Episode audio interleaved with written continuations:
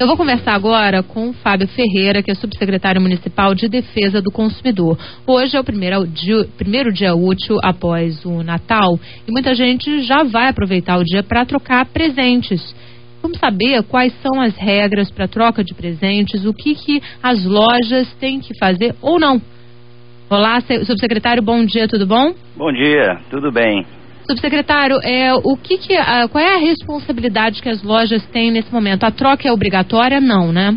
Ó, é, temos que observar o seguinte: é, muito embora seja uma prática comum no mercado, adotada pela maioria das lojas, os fornecedores eles não são obrigados a trocar produtos que não estejam com defeito.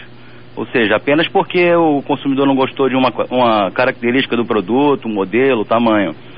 Então, quando o consumidor for realizar a compra do seu produto, é bom ele saber qual é a política de troca dessa, dessa loja. Ou seja, se ela troca independente de o produto estar com defeito, é bom que isso esteja escrito pela loja para que o consumidor tenha efetiva garantia de que ele poderá trocar o produto em caso de presente que ele, que ele vai presentear algum familiar.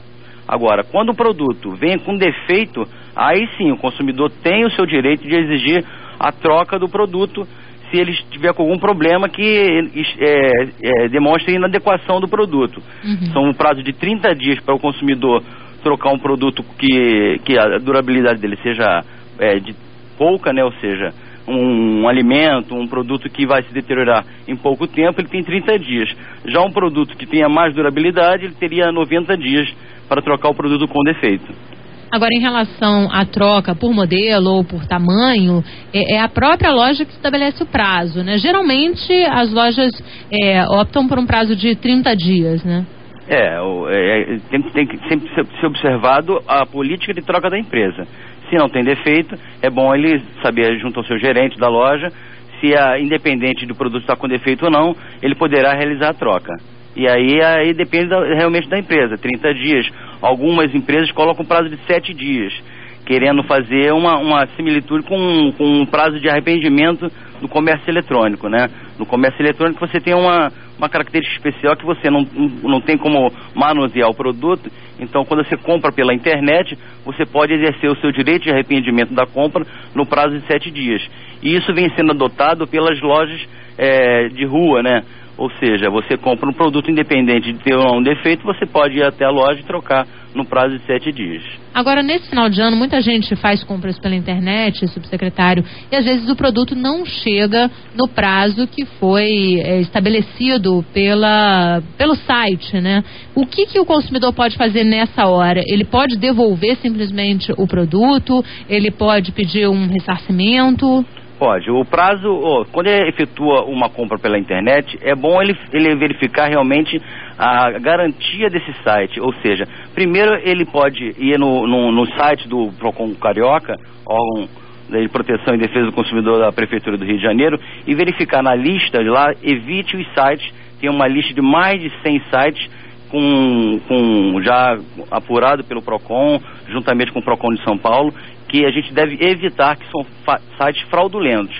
Então, primeiro, ele observa se o site está naquela listagem. Não estando, ele tem que verificar se tem um endereço físico do site, um endereço eletrônico onde ele possa, da mesma forma que ele realiza a compra do produto, ele tem também o direito de uma, uma possibilidade de se arrepender através de um simples botão na internet. E caso, efetivamente, ele compra um produto e está designado uma data e ele não receba o produto, ele pode desistir da compra, a desistência da compra pode ser manifestada a partir do momento que ele assinou o contrato ou a partir do momento em que ele recebeu o produto ou não.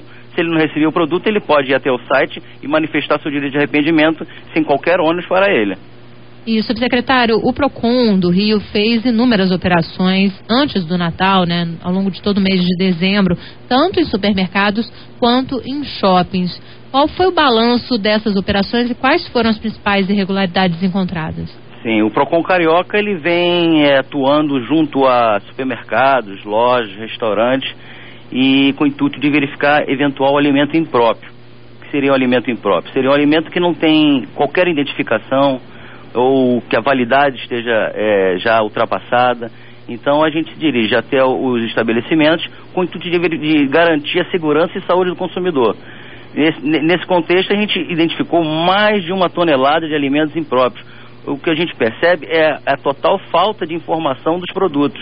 A gente se dirige ao salão dos mercados, ou até mesmo lá no, no, no, açougue, na padaria, e vê o produto sem qualquer identificação, o que nos dá insegurança e a gente tem que aprender o produto e inutilizar para garantir a, a saúde do consumidor. Paralelo a isso, nós também é, estamos verificando os sites que comercializam pela internet.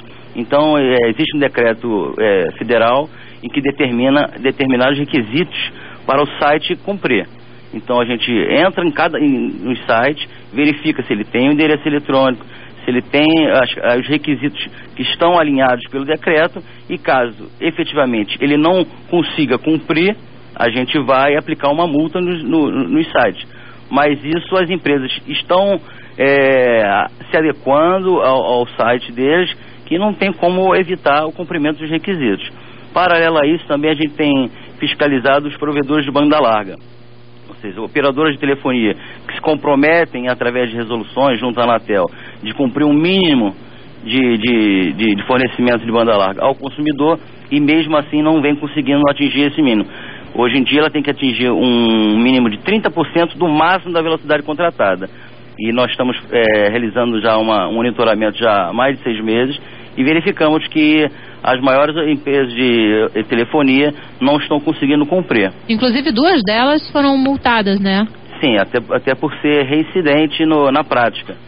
É, foram multadas recentemente a mais de 2 milhões e, e, poucos mil reais, em razão da prática reiterada do descumprimento dessa, dessa atribuição, que é fornecer o produto na forma que é contratada pelo consumidor. Tá certo. Olha, subsecretário, muito obrigada pela sua participação aqui conosco e uma boa tarde para o senhor. Uma boa tarde e um bom Réveillon para vocês.